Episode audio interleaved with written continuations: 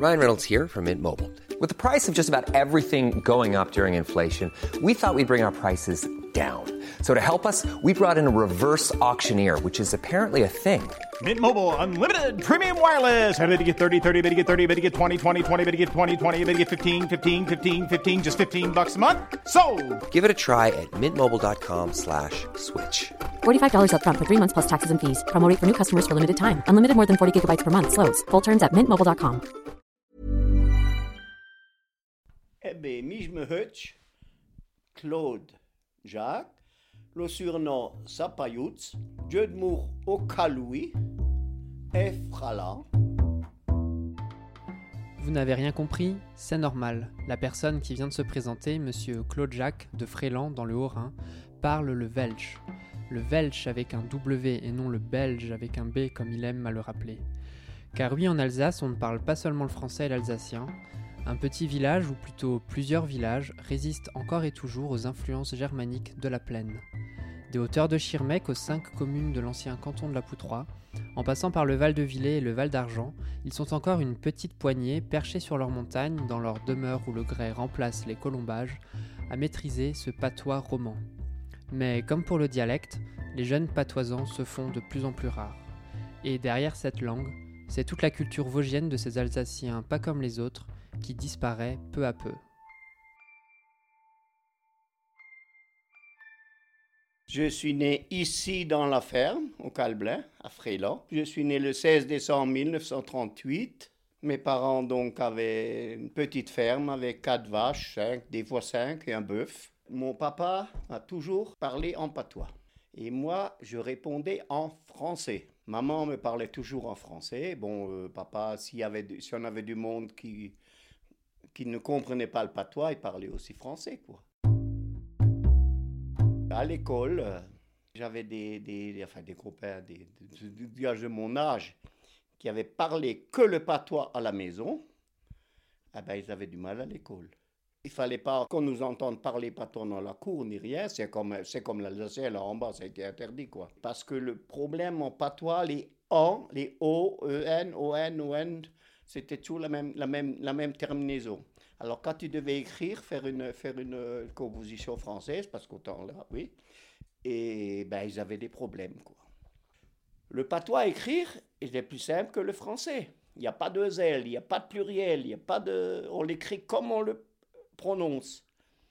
Pourquoi deux LE et- Voilà. Y, c'est plus facile, YE. Je suis sûr qu'il y a encore des gens de mon âge, enfin il n'y en a plus beaucoup, qui écrivent et qui peuvent encore faire une faute entre les terminaisons des mots.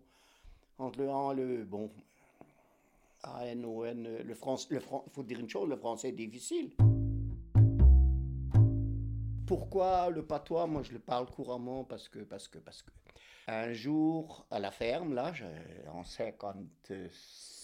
55, 56, donc j'avais entre 17 et 18 ans, et le garde forestier est venu, genre, il a dit à papa, mais il pourrait venir, on a besoin de, pour planter les arbres et tout, vieil forestier. Alors papa, eh ben, il a dit, mais il sera là le soir pour euh, s'il faut donner un coup de main aux vaches et tout. Et puis bon, là, je suis rentré. Et là, ils ne parlaient que patois entre eux. Donc, j'ai toujours parlé patois, jusqu'à que j'ai dû partir pour mon service militaire. L'origine du mot welsh et les résonances françaises de ce patois remonteraient à l'époque gallo-romaine. Deux hypothèses. La première, ça viendrait du latin gallus, le coq. C'est le surnom que donnaient donc, les Romains aux Gaulois. Donc nous serions, nous, les derniers descendants des coqs gaulois. Et l'autre hypothèse, ce serait le nom d'une tribu gauloise, Walt, euh, qui était alors, qui aurait été donné par les Germains lors de leur occupation.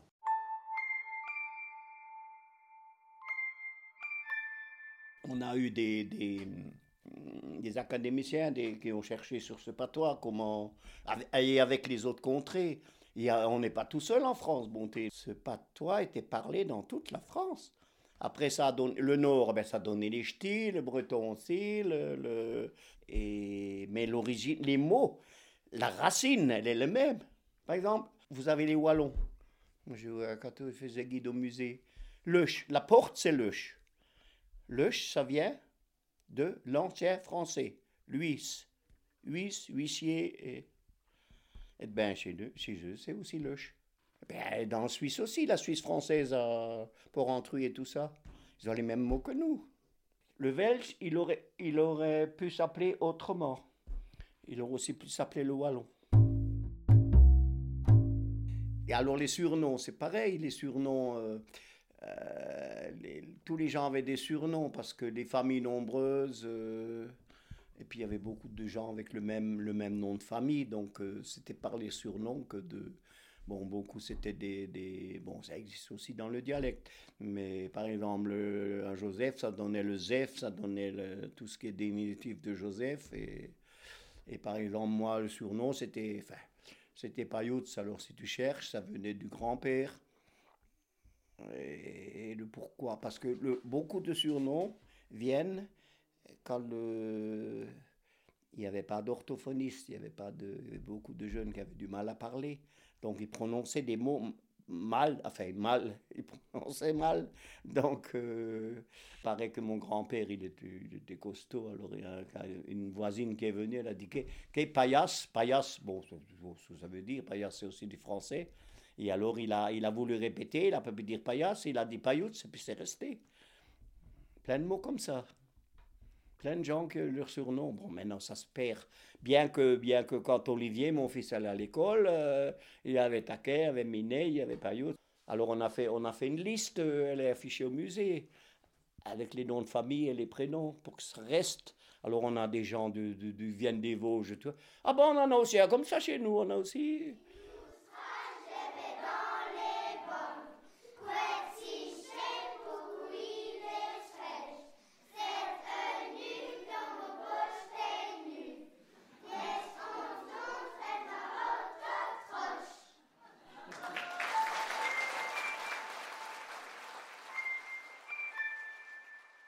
Des blagues en patois, il y en a plein, mais, mais je veux dire, euh, on avait un petit bistrot là, quand tu descends vers la Chaude-Côte, et puis ben, il, faisait, mon papa il allait jouer aux cartes là-bas, il m'emmenait, et soi-disant, je ne savais rien d'autre, il me mettait debout sur la table, la table, et puis il me faisait raconter l'histoire, la collate von noisette, les collates avaient une jatte, les collates n'avaient mis une jatte, alors je les- dans les livres en patois, elle est partout, hein, mais bon. Il y, a- y avait un temps, tu allais dans un bistrot, t'entendais encore parler. Jusqu'à l'âge de 30 ans, tous les gens en frélant, ils- tu peux leur parler, ils, comprennent. Ils ne répondront pas parce qu'ils ne savent pas le parler, mais ils le comprennent. Sur les cinq communes, il y a la Baroche qui est, qui est le noyau où ils ont continué. Il y a encore des jeunes de, de, pour moi, à 40 ans qui parlent encore entre eux le patois. Par rapport que vous ne trouverez pas à Fréland ni à la Poutroie. On le parle parce que on n'est pas obligé, mais c'est parce que c'est revenu à...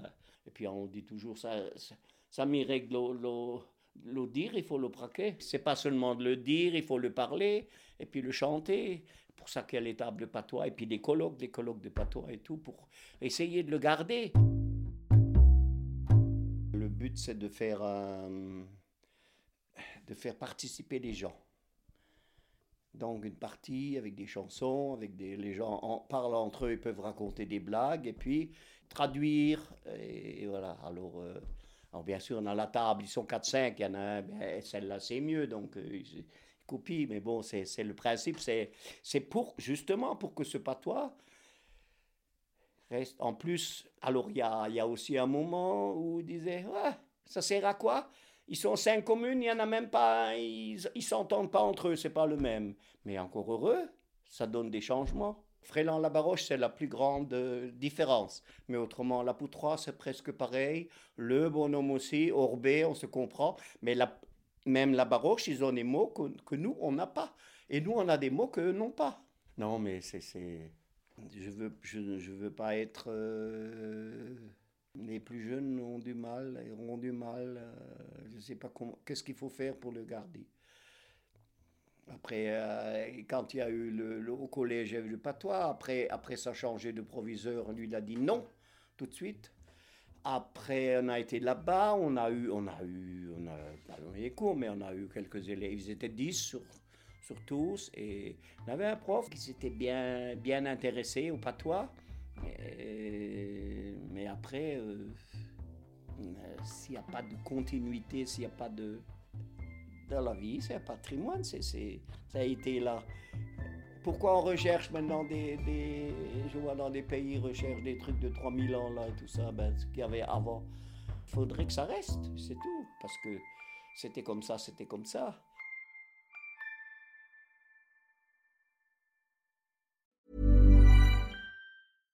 Even when we're on a budget, we still deserve nice things.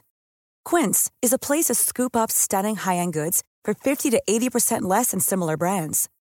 They have buttery soft cashmere sweaters starting at $50, luxurious Italian leather bags, and so much more. Plus, Quince only works with factories that use safe, ethical, and responsible manufacturing. Get the high-end goods you'll love without the high price tag with Quince. Go to quince.com slash style for free shipping and 365-day returns.